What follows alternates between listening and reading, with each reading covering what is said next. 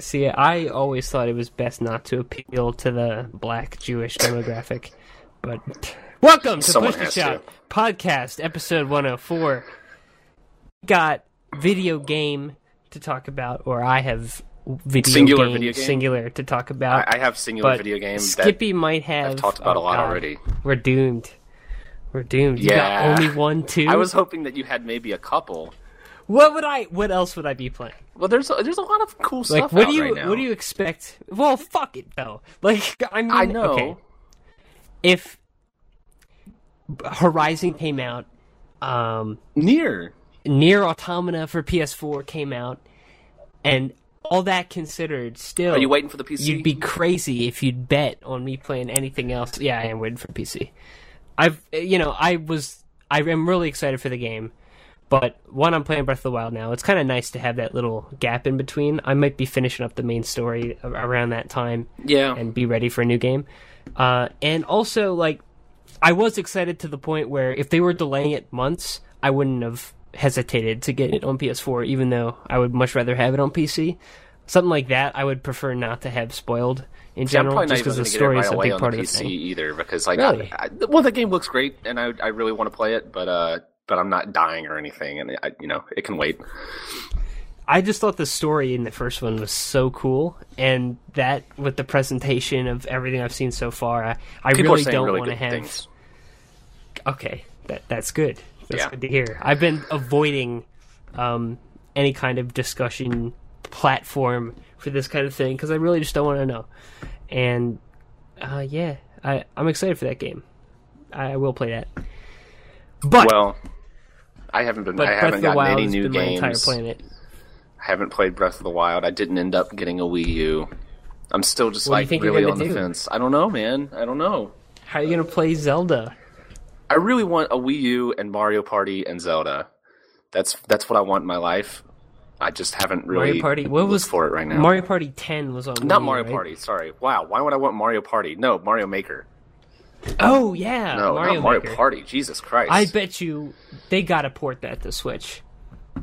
They got to. I figured maybe not Switch version. And I think that's part of what's keeping me part of what's keeping me from getting the Wii U is that I know that a bunch of cool shit's going to come out on the Switch and I'm going to want that, but I'm not going to buy one and then I'll be missing out. And so I could just go ahead and get a Switch and then not miss out on all the cool stuff. Because yeah, you're right. They have to make another Mario Maker because Mario Maker's awesome. Shit. And I don't know. The Joy-Con are pretty cool as little tiny, barely functional NES controller layout things. I played a little bit of Snipper Clips with some friends over the weekend, and it's a stupid ass game. It costs $20. I've not even worth that game, and actually looks kind of fun. It is fun though. Yeah. There were stupid little challenges, and we were yelling at each other to you need to crouch down, and then I'll clip you, and then, no. Did you ever play... You stand on my head. You stand on my head, not the other way around. Listen up! Did you ever play Portal 2 multiplayer? Yeah. It reminded me of that, except... That's what it seemed like. More, caged in, and, tense and chaotic. Yeah. It was fun. I'll probably never play it again. Sure, I'm never clicking on that icon on my home screen ever again. Other than Zelda, it seems like every single thing on that is it was cool, and then I never will play it again. 1-2-Switch. That's all that is. That ARMS game. And that though is a $50 game. I know. I don't know. I still everyone's saying it, and everyone's right that there's no reason for them not to pack that in with the console. It's insane, but because it's so stupid. It is. I don't understand. Wii Sports is what sold the Wii, so I don't know why they would be selling 1-2-Switch separately when it clearly kind of has that same appeal. I guess maybe that's why that it's not enough to sell it. They don't have anything besides Breath of the Wild that can really sell the system, and that Wild, they don't want to get out. Because it's coming out on the Wii U, it means that people aren't going to buy the console for it.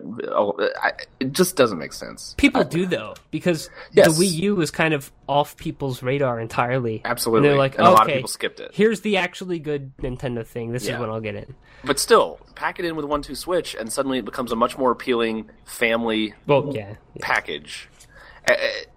Also, I just want something to try out the HD Rumble thing. When that guy showed the ice clinking around in the glass, I was thinking it probably doesn't feel like that. I want to see what it's like, though. I've heard that it works, you know? Well, like, I felt it in Breath of the Wild, but because it's not made for Switch, it's hard to tell.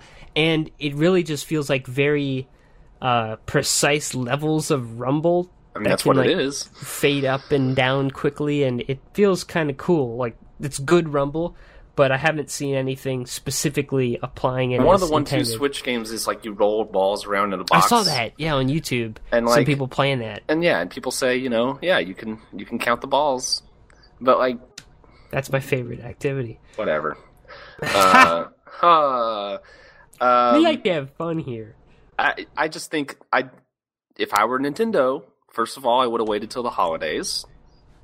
Really? Because you're selling a console, and the kind of console they're selling is a family thing, and so it's like, it just seems like a no-brainer to me, is like, this can be an easy Christmas buy for a family.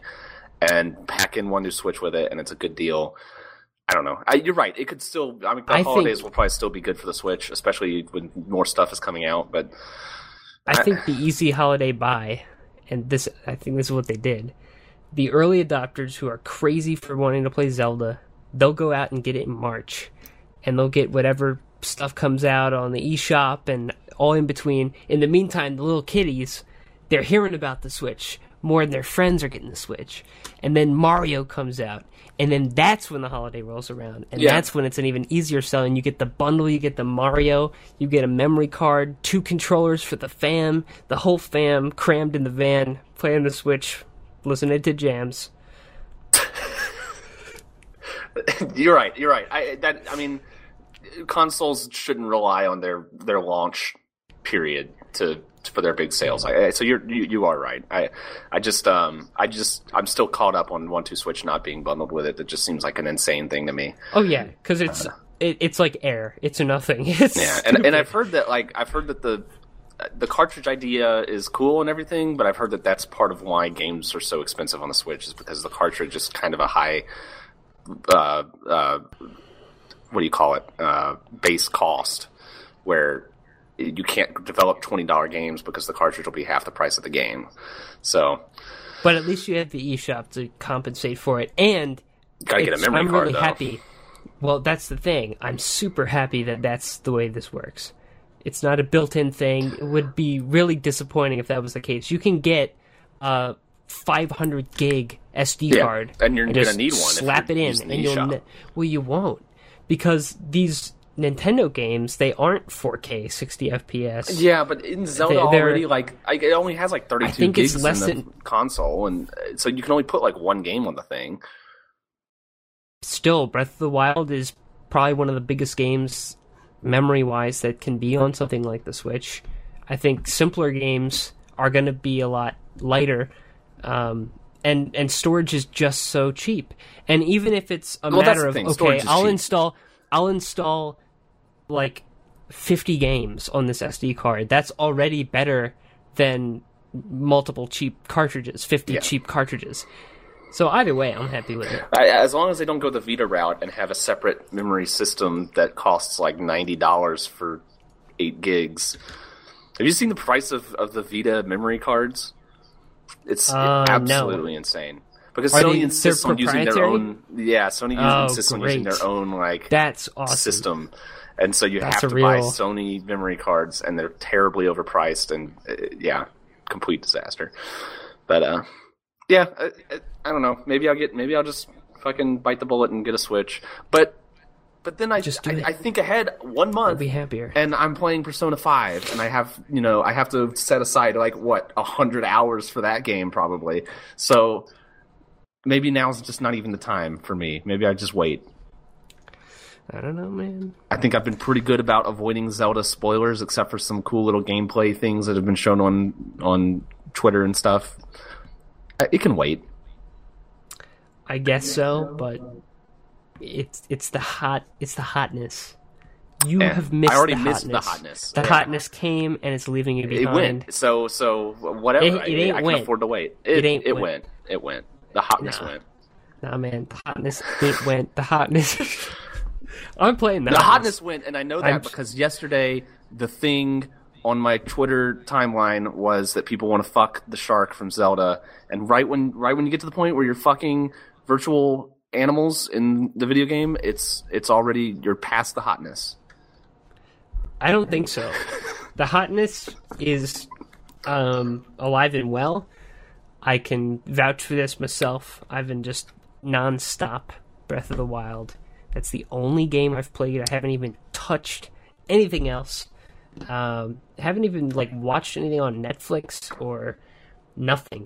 Every moment of my free time that I would just piss away watching YouTube videos or Netflix or something, it's all Breath of the Wild. Yeah, it's one of those games where I think about it just kind of randomly during the day. It's like they think about it constantly. It's like amazing. I don't even know what I'm thinking about when I think about the game, but just running through a field or gliding down from a tall place or the stamina bar or climbing or something, little simple things like that, because the basic stuff you do is so fun. And then everything you find is so interesting. I don't want to spoil it because you're going to play it. And yeah, I'll definitely play it. I don't just want to talk about the stuff I've done. But yeah, and I've heard some spoiler stuff, kind of, where it's like, okay, wow, that's some really cool ideas that really change up the Zelda formula and everything. And I'm excited to play it. I just think it can wait a little while. I think I am... main story-wise, and I'm definitely doing maybe not all, but most of the side content in this game. Main story-wise, I think I'm a little over halfway through. Oh, wow. How much have you been playing? A lot. Yeah, a lot. How many hours do you think you put into it? But I've been doing the dungeons, the three, or the four big ones. Hours-wise, I don't know. I'm not really sure. But a lot. Anyway... Oh, fuck. Oh. You made me... You killed me. I'm dead in my tracks. Well, fuck, you gotta save me. What were we... I am astonished at the amount of content in that game, from the sounds of it, is actual RPG, big RPG levels of content. Thank God, I remembered. Go ahead. I'm that far in the game, and I found out just last night that I missed, an important NPC that's one of the main upgrade things in the game. I missed that extremely early on and just never met him. And then I revisited an early area of the game yesterday, and I found this guy, and I was blown away. It's cool in the game, and I didn't see it because instead of following the road, I climbed up the mountain, and that's how I got to my destination, so I just never met the guy, and the game was okay with that. Yeah. That's cool. Yeah. It's really good. It's so good. People have been talking about how speedrunning is going to be really interesting with this game, because of all the different mechanics. You can figure out so many different ways to get through it, and it's, clearly built so that technically it should be possible to beat very quickly because the whole world's just open to you, and you can just go to the final boss. But you could beeline. I mean, maybe you won't go to the final boss with a Boko club because it'll break and then you'll have no Dark weapon. Souls? Oh, no, you can't need a weapon because it'll break. Well, but I bet people will figure something out. The weapons aren't random. There are specific weapons that you find in specific shrines, so you can plot out a route. This is where I'll get my weapon, and this is where I'll get my shield, and then I'll farm a couple arrows here, and I'll cheese through this path, and it'll be a route planning thing, and the routes will be open because you can choose to get to these objectives in different ways. That's really cool. It seems like a game that's meant to be cheesed, and that's fun, and just it looks really cool. I watched last week. I mentioned this I think last week on the podcast. The Danny O'Dwyer documentary YouTube channel called No Clip.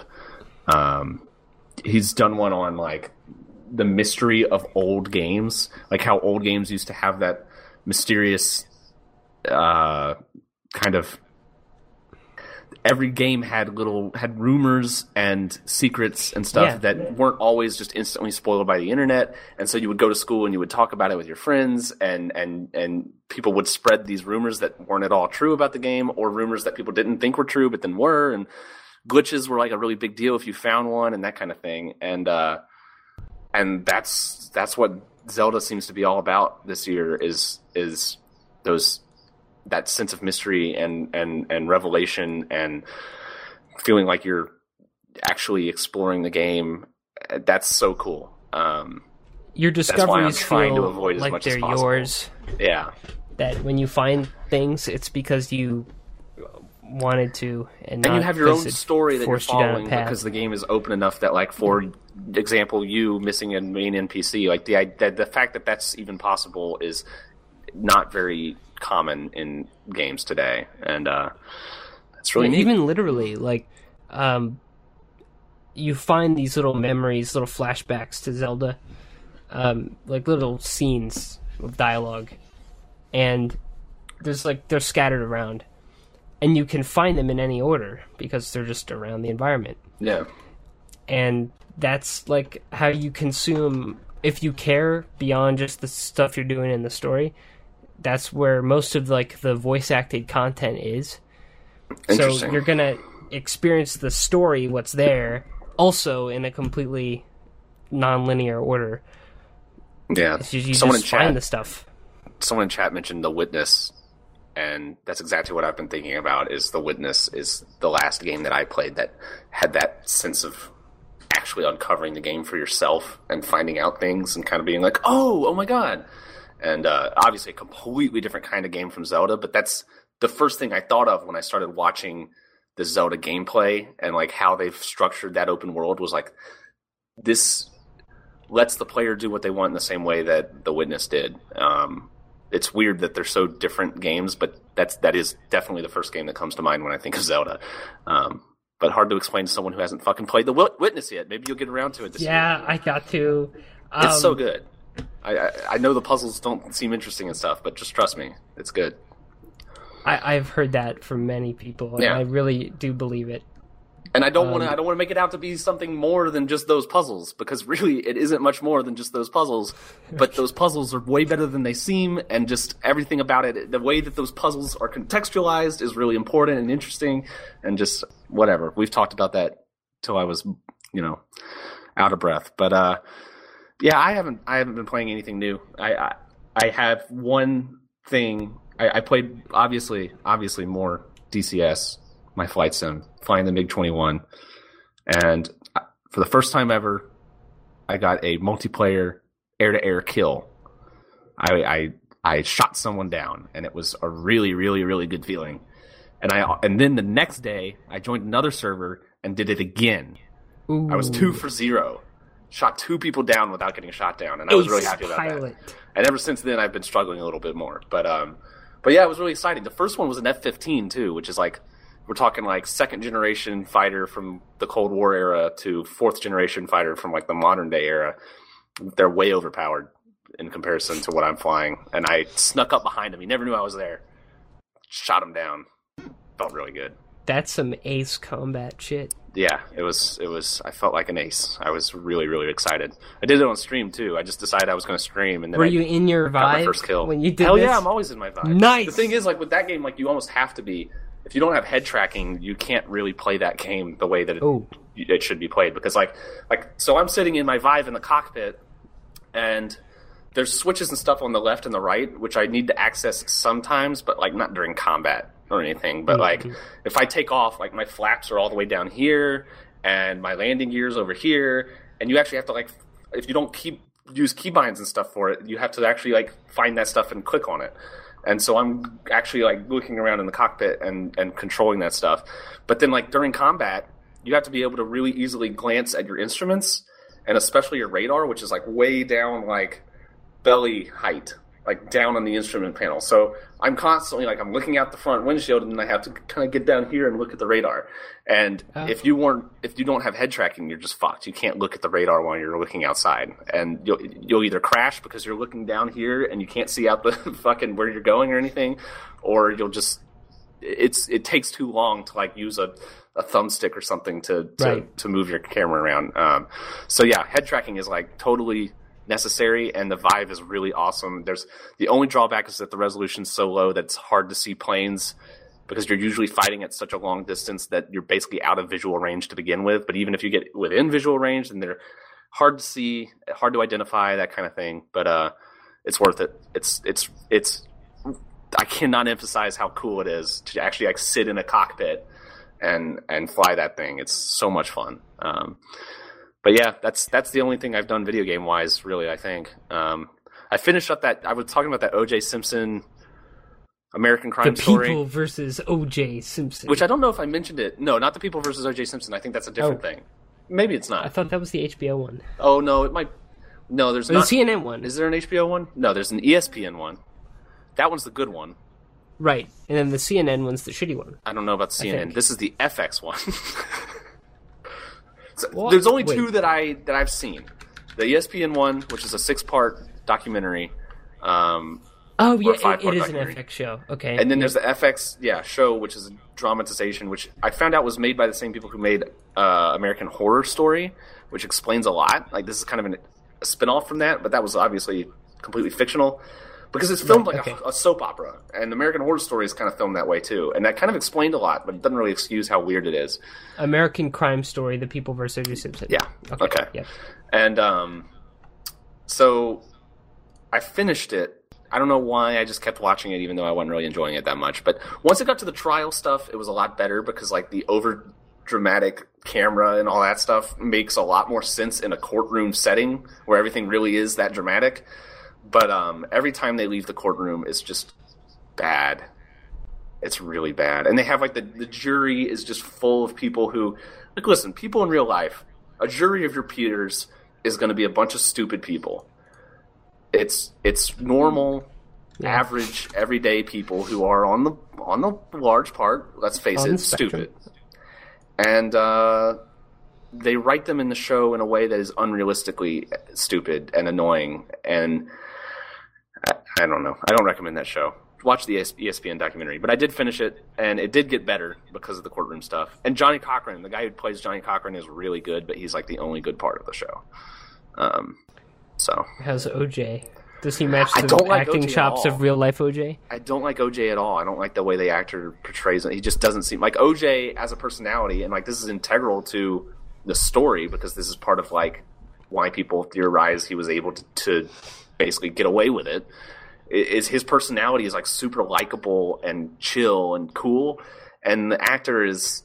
Obviously, like, most of the time he's behind closed doors, and people say he acted differently behind closed doors and everything, but, like, the actor just doesn't seem... It doesn't look like OJ, it doesn't act like OJ, it seems like a completely different character to me, but whatever. If you don't look like OJ, smell like OJ. Then you must acquit. Or quack... Yeah, exactly. Acquit the duck. What else did I do? I watched Finding Dory, because it came on Netflix. It was on Netflix, and it was like 4 PM, and I was like, I guess I'll watch this. You see, you could have been playing Breath of the Wild, but instead... Yeah, and it would have been a much better use of my time, because it is a baby cartoon. I love Pixar. I love Pixar, but they're just not what they were, and it's a sequel. No, it's the worst thing to expect from a sequel, too, which is like just the same movie again, but without any of like what made that original movie so great is like it's just is it really like just rehashing the same? But it is the same story, just with Dory. Oh. She's the one that gets lost, and they have to go find her. But it's like the same story basically, and it just it's funny, it's cute, and it's funny. It's legitimately like I got a lot of laughs out of it and everything. But Finding Nemo was like a magical film, like the atmosphere they created under the ocean and everything was like just so well done, and it was really beautiful. And Finding Dory is just like really clinical by comparison. Like it feels like a DreamWorks movie. Yeah. It's Finding Nemo was simple. You got a good core to it. There's a daddy fish and a baby fish, and the baby fish runs away, but then he gets lost.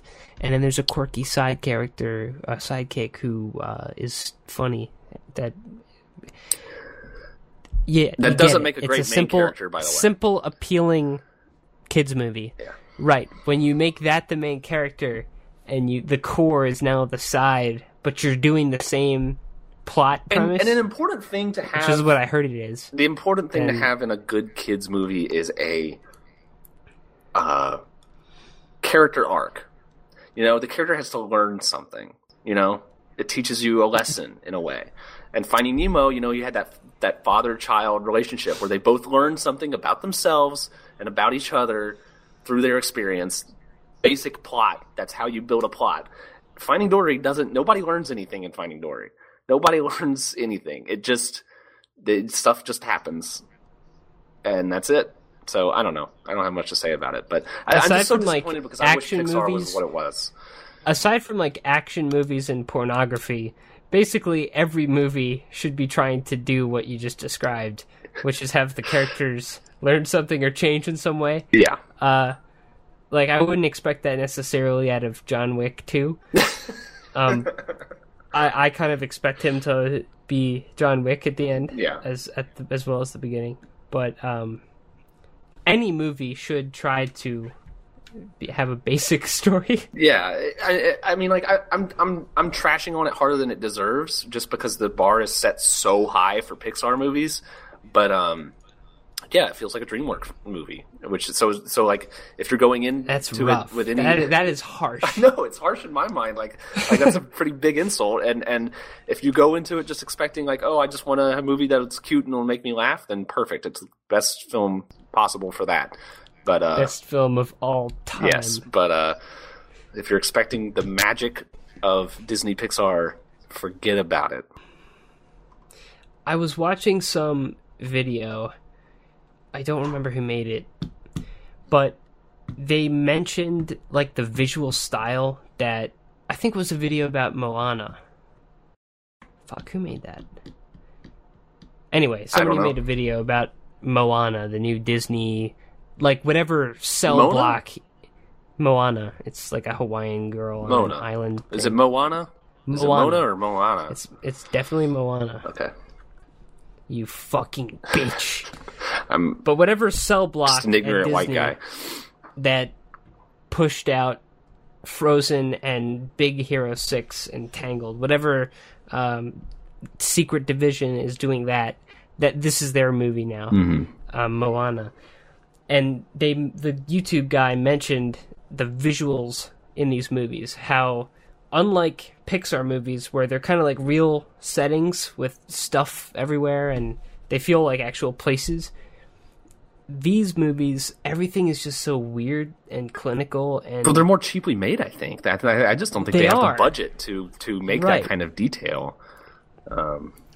Right, they are more cheaply made, and it shows. Like, but even not just the budget, like the style, everything is kind of perfect. And like the thing that I always notice, and it's been pointed out, it's become kind of a meme, is the DreamWorks face, the classic DreamWorks face of the, like the half open mouth and eyes, and just like that kind of encapsulates like their whole attitude of just like, well, we've got a face that works, so use it.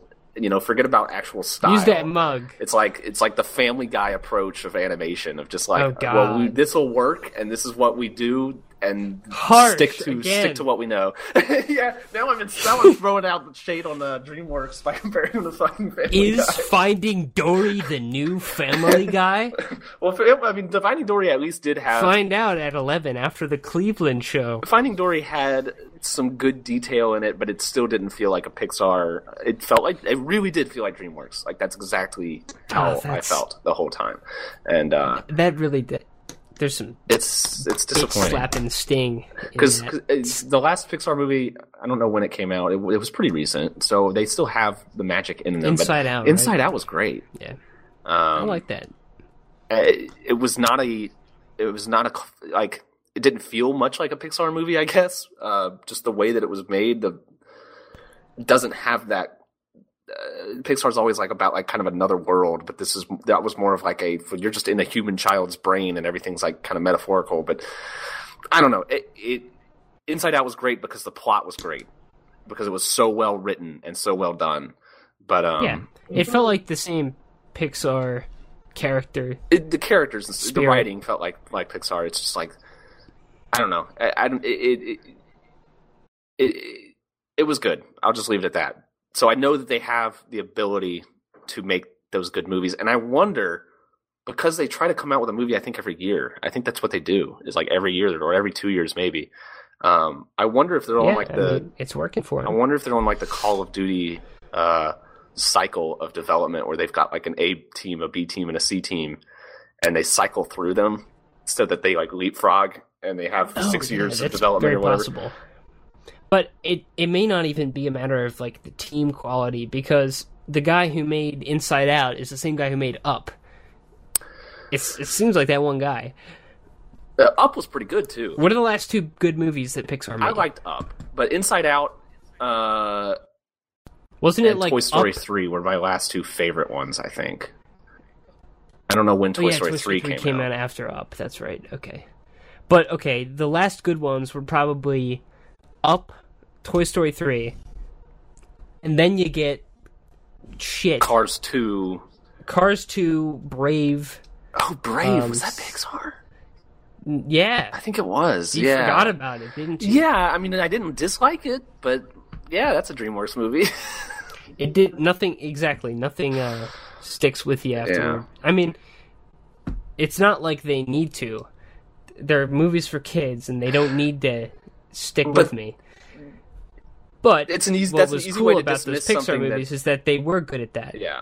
They were so good at it. Like they were movies for kids that were so incredibly good that they stuck with you. And I mean, Disney in general has had those hits along the way, like Lion King and all that stuff. Like they make something that is really, really magical and that sticks with you, whether you're a kid or not.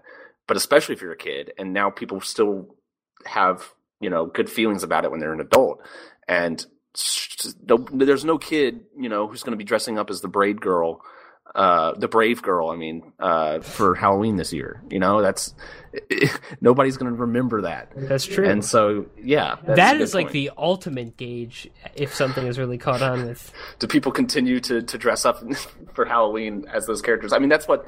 Count the number of Frozen. Brave Girls versus Elsa's this Halloween. Yeah, but Frozen wasn't amazing either, even for a kids movie. But it stuck with kids. Mm-hmm.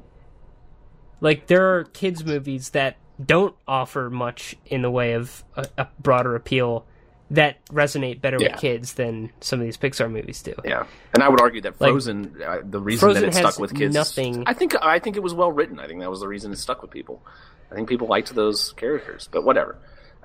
But Let It Go and the princess stuff. There's no broader appeal to that, but it had a catchiness to kids that Pixar movies haven't. Lately, I don't know if Inside Out had that catchiness with kids. I think that was more of an adult movie, really. I think we need to get a little kid on the podcast. Yeah, that would be a great idea. Maybe we could both bring. I would love to interview a kid about video games. I would love to see what kids. It would probably the longer that conversation went on, the worse you would feel about yourself. Man. Like it would start to get embarrassing. Like. You'd be asking these questions like, so how do you like the latest Minecraft update? And they'd say something like, well, I don't know. It's pretty good. But what kind of video games do you like to play? And then you tell them about your Vive virtual reality airplane simulator. I spent 12 hours learning how to take off a boy, I'd rather fight a Queeple. Yeah. I don't know. Whatever. They can play Minecraft. They should play Minecraft. Minecraft is the best game ever made. It's neat. It's a neat thing. But do you think... Okay, what will the ultimate legacy of Minecraft be? I'm not talking... how will Minecraft end up? What will be the last update? When will people stop caring about it? How will people remember it? Pac-Man years from now, many, many years from now, what will be... what are the watershed moments in Minecraft, or what did it do? Can we have a Minecraft history?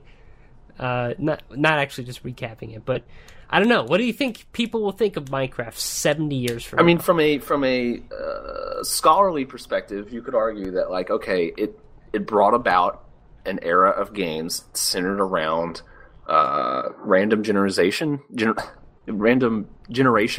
of the map and the world, a crafting system, you know, building stuff out of stuff you find in the world. We're still having games coming out constantly that use those two concepts together. And I'd say Minecraft popularized that, at least, if not invented it. And I think that's really the biggest thing is the idea of an open world, you know, survival, crafting, that kind of stuff. That all came from Minecraft, right? Yeah. Well, I know what you mean. I'm sure someone did it before, didn't come, but right, that definitely popularized made it. I don't think it did anything else well, so I don't think it should be remembered for anything else, especially not the fucking art style.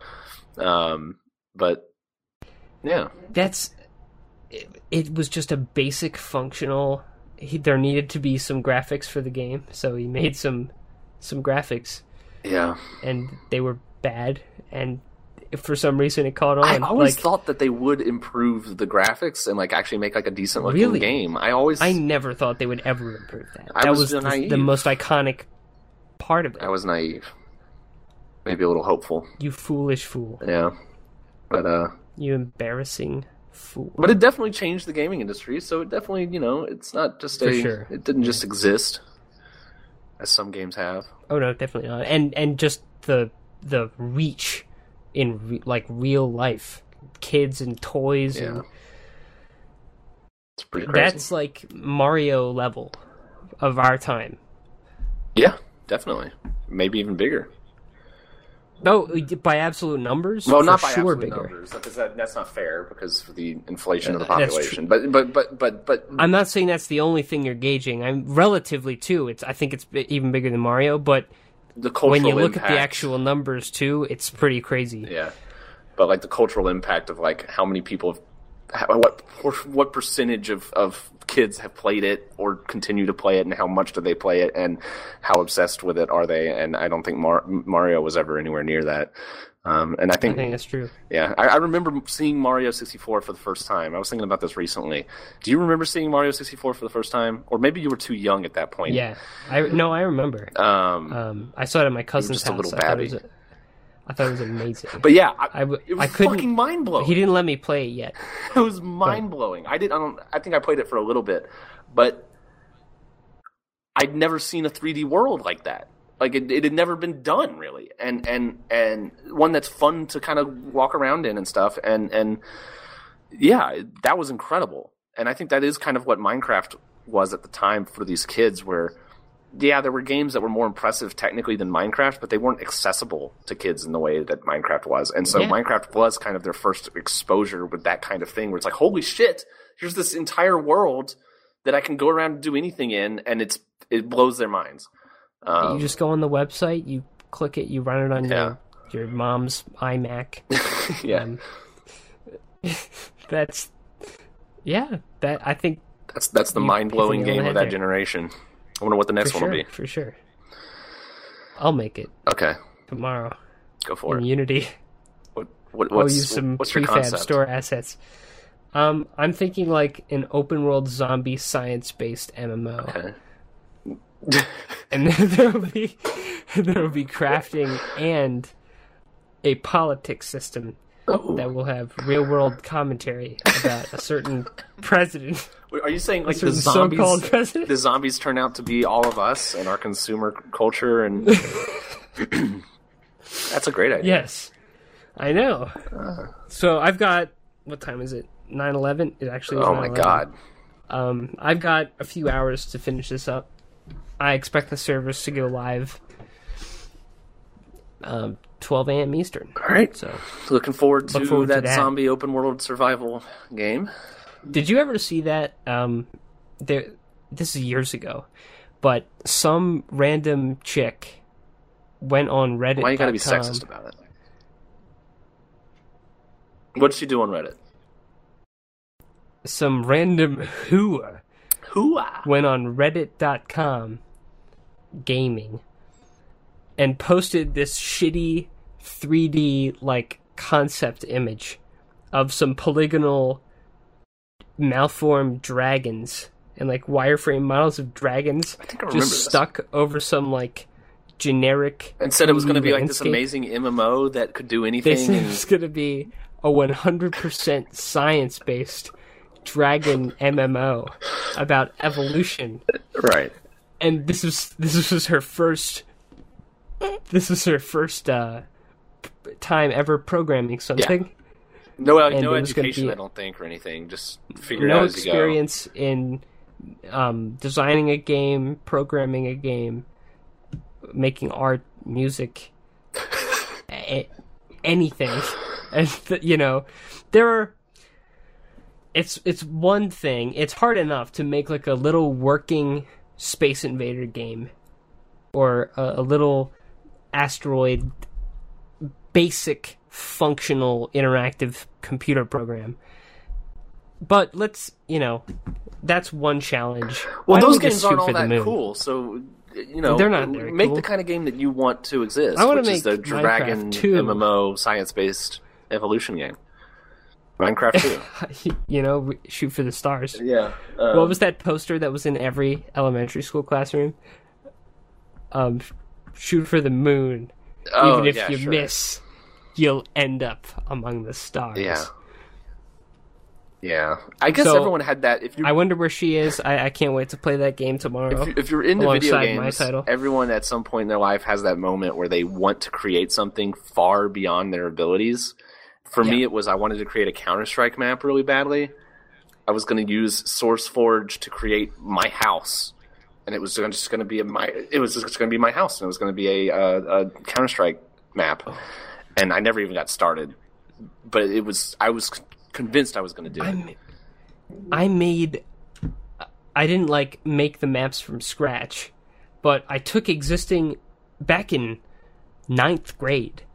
I was really into Counter-Strike Source Jailbreak. Oh, I thought that was so fun. That never happened to me. I was so into that. I rented a server. Oh, wow. And it was pretty active. And we got all the different cool Jailbreak maps because it was boring to play that same. There was the one map, the Razor something with the white walls and the cage in the middle. And that was the most common one. So I wanted to try all them out. And then we played through basically all the good ones. And then I figured, okay, we got to make our own map, our own server's map. So then I went into Hammer, and I had, a friend at school who was better at Hammer. And he, showed me how to work it. And then I would, make these edits to the map. I'm going to add a secret compartment here. And then this spot's going to teleport you up onto this little balcony that I created. There's a one-way wall that you can see through here. And then, but if you get to this point and break the box, then there's a gun inside, but a grenade. All right.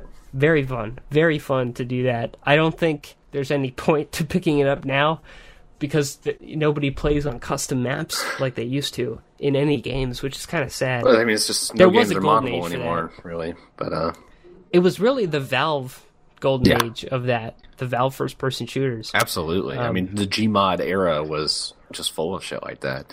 I hope they make another first-person shooter. That would be cool. It would be cool if Valve came out with another first-person shooter on an updated engine. It doesn't even have to be Half-Life 3. Even if they make just another multiplayer CS:GO, it doesn't even have to be a shooter. Another multiplayer game. It would be nice if they made game engines. Don't even have to make a game. Just release the engine to modders or something.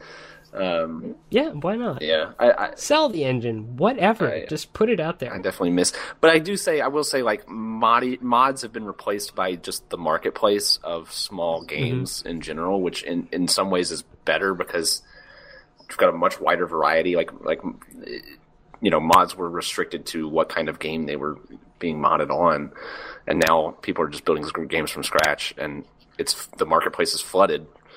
But the same way that the mods would produce cool outcomes that almost were the same kind of kiln that Majora's Mask was in, where you take an existing engine and you can't change all that much, there was something but really you can cool rearrange the parts in dramatic ways. And what can you make with these limitations? And lots of people made really, really cool mods that they wouldn't have had the expertise or the resources to build from scratch. But now it's not like, okay, I'm going to make this, what's some weird Gmod survival... Zombie Hunt. Whatever, like a Zombie Hunt game. It used to be that you would make that in Gmod, like a little mod for a server. But now, it's like, I'm going to make Unity and I'm going to make a zombie game. Yeah. It's way more boring. Or even simpler concepts. And it's also probably like, harder. Like, yeah. The thing about the source mods was always like, for example, the zombies are just like the corpses found in Half-Life 2, and they're just like pasted over the human wireframe, and they're kind of stretched and distorted in a way that doesn't make any sense, but whatever. They're like holding their gravity guns like that.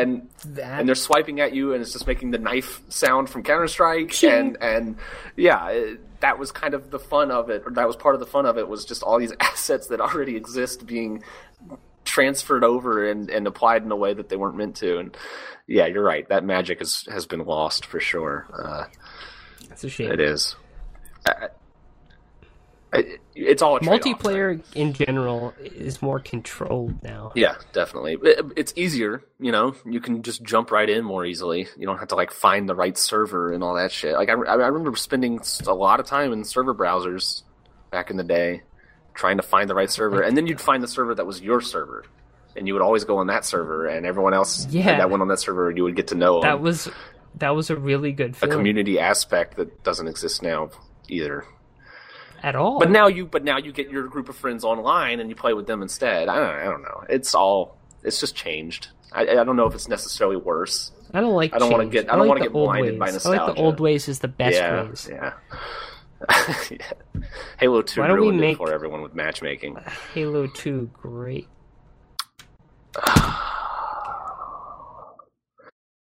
Well, is there any news? There may be. Oh, you know what? I want to mention a game I played. You only played Zelda. I lied. Because when I was over my friends, we played on his Xbox One. Which, I don't know why he has one. But this is probably on other systems too. The You Don't Know Jack box collection. Yeah. Not the game itself. Like, we didn't play You Don't Know Jack at all. Yeah, but there's tons of other games that they've made, yeah. Right, okay, yeah. It's got to be on multi-platform. But we were playing on Xbox One, and it was called Drawful, I think? Yeah. That was really fun. Yeah, those are really cool. To play with four people, that's a blast. It's so fun, because it kind of pits you against each other, and that you're trying to put down what could this thing possibly look like. A convincing, entertaining answer that'll trick people into thinking that it's... And then, I don't know. That's one of those games that's really, really fun if you've got a group of people together, yeah. Yeah, the Jack... I guess they call it the Jackbox or something. Something like that. Yeah, but they've got a bunch of different little mini-games that are all kind of... They all have that same kind of style, but, like, a lot of them are drawing-based, but some are, like, trivia-based, and there's some really clever stuff that they've got, I always enjoy it. Like they kind of also they do a really clever thing where they like cater to streamers, where you can if you're a streamer you can set up like a lobby where all the viewers can join and play even if they don't have the game. Yeah, that was really cool, and that was one of my favorite things about this is that we weren't playing with controllers, we were playing with our phones. Sure, yeah. And I was just thinking, I saw like 4 to 100 players on one of the games, and I was like, what? Yeah. Oh, yeah, everybody can just come in with their phones. Exactly. I don't know how long rounds would go on. It'll do is it'll, like for most of them, like if it's a trivia game or something, it'll have, like, 8 people that are in the main trivia, like, game itself and that are actually being scored and all that stuff. And then the audience kind of has, they can keep along with their own score, and then it'll also tell you, like, the percentage of the audience who chose an answer. But then, like, the really fun ones, I think, are the ones where, like, the audience will have to vote on things that'll affect the players. So, like, you can... That's cool. Yeah, like, there was one that came out around Halloween that was, like, a horror one where it's, like, Saw, and you're going through, like, a Saw-like thing where it's a creepy voice telling you to do something, and if you get it wrong, then you get put up and you either vote to, like, kill or save them and stuff like that. And, like, that stuff's really, really fun and goofy.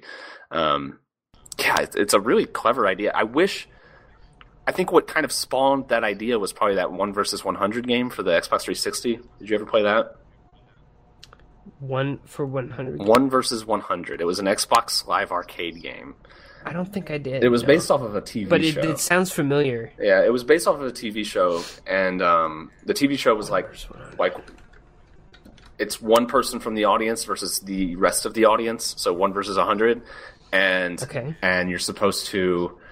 I don't remember exactly how the rules were laid out or whatever, but basically you're competing against the audience in a trivia style, like Who Wants to Be a Millionaire, like multiple choice thing. And they did this really smart thing where they put it on the Xbox Live Arcade, and I think it was.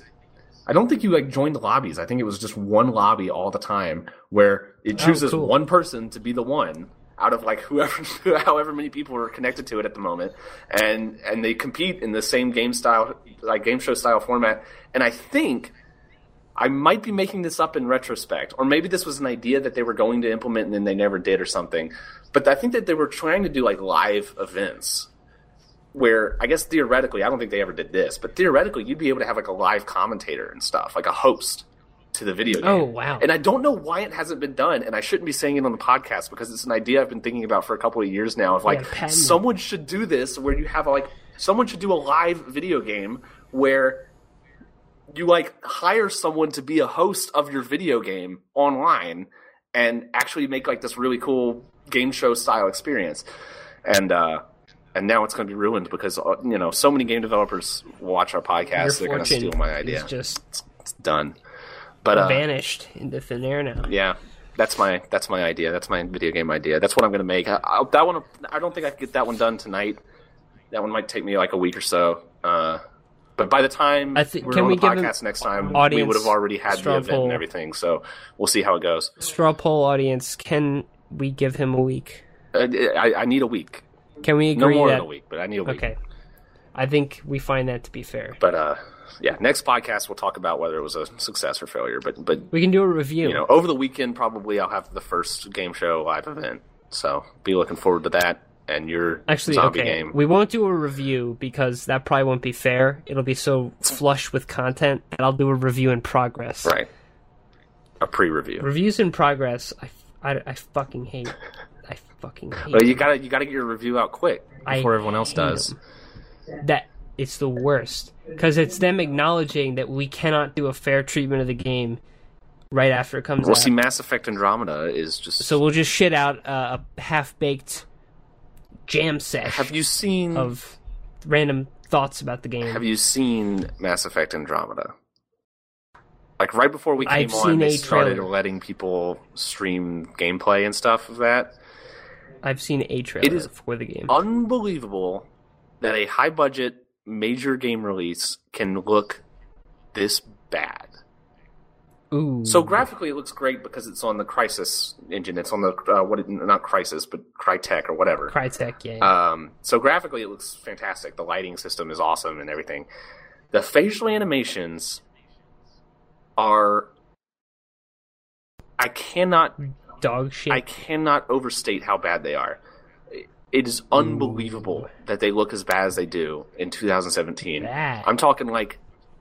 That bad? Yeah, I'm talking like decade-old fucking game face animation. Like Source, I gotta see Source Engine later. Faces look way better than this. Way better. Source Engine faces still look. Well, good. Yeah, but what I'm saying is like that was like more than a decade ago now, and this hasn't caught up to Source. It's that bad. They're not smooth. Like the animations are like really like jerky. And the eyes will just, like, point off in random directions. And, like, the default facial expression is what they use constantly. And, like, the main character, like, you know how you've got, like, the main... I'm picturing it vividly. Yeah, you know how, like, Mass Effect has the main, like, male shepherd and female shepherd? You know? Yeah. And it's, like, the default face. They've got default faces. And the male one looks fine. I mean, his facial expressions are still terrible, like all the other ones. The female one, just in a still shot... looks awful. It looks like those, like it looks like you know those games that let you take a picture of your face with a webcam and paste it over. It looks like that. Oh, I'm serious. I am not exaggerating. It actually is that bad. It's awful. Gross. It's unbelievable how bad it is. The lip syncing is off, and just the writing is bad too, because of course it is, because it's BioWare. The animations in general, like fuck, you gotta look up, like, I think I posted some on my Twitter right before we came on, like, look up the GIFs and stuff that people are sharing. It's astounding. Like, really, really. I am kind of surprised to hear it's that bad. I am too. I just don't understand how that can happen with such a major release. Is it worse than the other games? Is it worse? Well, it's more noticeable. Like, I guess the other games, like, the technology wasn't as good, maybe, so the facial technology probably wasn't as good, but the basicness of it looked okay. Like you go to an old game and the only animation you have is the mouth moving, but because of the rest of the game being also low graphics, it doesn't look bad in comparison, I guess. Okay, but in this one, because it's on the Crytek engine, you've got these well-modeled characters and everything, and their faces. I could see how that could be an awkward combination. Awful, terrible. Really bad. But also, I think it would look bad. I mean, it would still look bad with on an older game, because the way that their faces move are unnatural in a way that it's beyond technological constraints. Like eyelids moving at different rates, and like I said, the eyeballs like pointing in directions they shouldn't be and shit like that. Just like crazy stuff. That's unsettling. It's unbelievable. It looks like a totally unfinished game, but it's almost being released. So, yeah, that's... Wow. Well, now I gotta see this. Yeah, look it up. I gotta see this. Oh, Frostbite, I'm sorry. It's an EA game, so it's Frostbite. Okay. Yeah. All right. Which looks fantastic. Frostbite's a really good engine. Maybe not for facial expressions. I don't know. I'm curious to see how they've fucked it up. It's unbelievable. I'm still kind of hoping the game's going to be good, but I've got so many new games to play now, in addition to the old games I still have to play. I watched probably an hour of it, and it... First of all... I still got to finish The Witcher 3 and Last Guardian. I don't need to start Witcher 3. First of all, you need to... I'm still thinking about you playing Witcher 3. But first of all, what they did is they've got the same... style of characters. Like, they've got the same cast. It's just different names. You know, like, it's kind of the same characters in a lot of ways, or, like, they change them up a little bit. But every character, even as someone who's only played, like, 10 hours of Mass Effect 1 and doesn't remember any of the names or anything. But, yeah, there's the blue girl, and there's the monster dude, and all that stuff. And, like, I'm looking at them saying, like, oh, yeah, that's the one that's like this, and that's the one that's like this, and that's the one like this. And it's just, like... And so I think it's going to be especially bad. Does it feel like a soft reboot? Yeah, and I think it's going to be especially bad for a fan of the series. Like, if you've played through all the games and you're really familiar with the characters, being introduced to all these characters that are, like, kind of sort of like the ones that you're used to, but not those ones, and probably poorly written. Boy, the only thing that I can say positively about it is, so far from what I've seen, I liked what I heard of the voice acting. I thought the voice acting was decent. But when the voices are coming out of skeletal, the voices are coming out of, and also the voices are attached. In some cases, the voices are attached to like there's one alien in particular that's a female voice coming out of this kind of monstrous looking alien, and it doesn't match up right in my brain. But you know, that's the kind of thing you can get used to. I think maybe you need to challenge your preconceived notions. Yes, exactly. Okay. Well, I am curious to see how much of a train wreck this is. Yeah, and I wouldn't hold out high hopes for it. It just seems like they, first of all, they've made another Mass Effect game that isn't all that different from the other Mass Effect games, which is super disappointing to me. Where it's like, okay, you finished the trilogy, and now you're making another game that looks exactly like the trilogy you just finished. The ship looks the same. The main citadel or whatever looks the same. The characters look the same. The plot looks the fucking same. The enemies look... It just... do something interesting. You're supposed to be in this foreign fucking galaxy, and so far it just doesn't... Yeah, it's supposed to be a completely different galaxy. There was so much room to change stuff. I just think it's got to be a super disappointment, especially for someone who's a fan of the series. So, yeah. Yeah, I'm a fan of the series, but I kind of have let it... I let it go back in 2012. I think everyone should have. Yeah. But this is there is nothing compelling me to play this game. All right. That's all I got. Thanks for watching, guys. Push Yourself Podcast, episode 104. You may notice that episode 103 is not on YouTube. I still have to upload the locally recorded version from last week. It should be really easy. It should be like literally a button press on Twitch. Not really. Oh. I don't want to upload the raw thing. I want to cut the. All right. I want you to be able to start it and whatever you want. Whatever. It's your choice. Whatever floats your boat. All right. Thanks for watching, guys. See you later. Bye bye.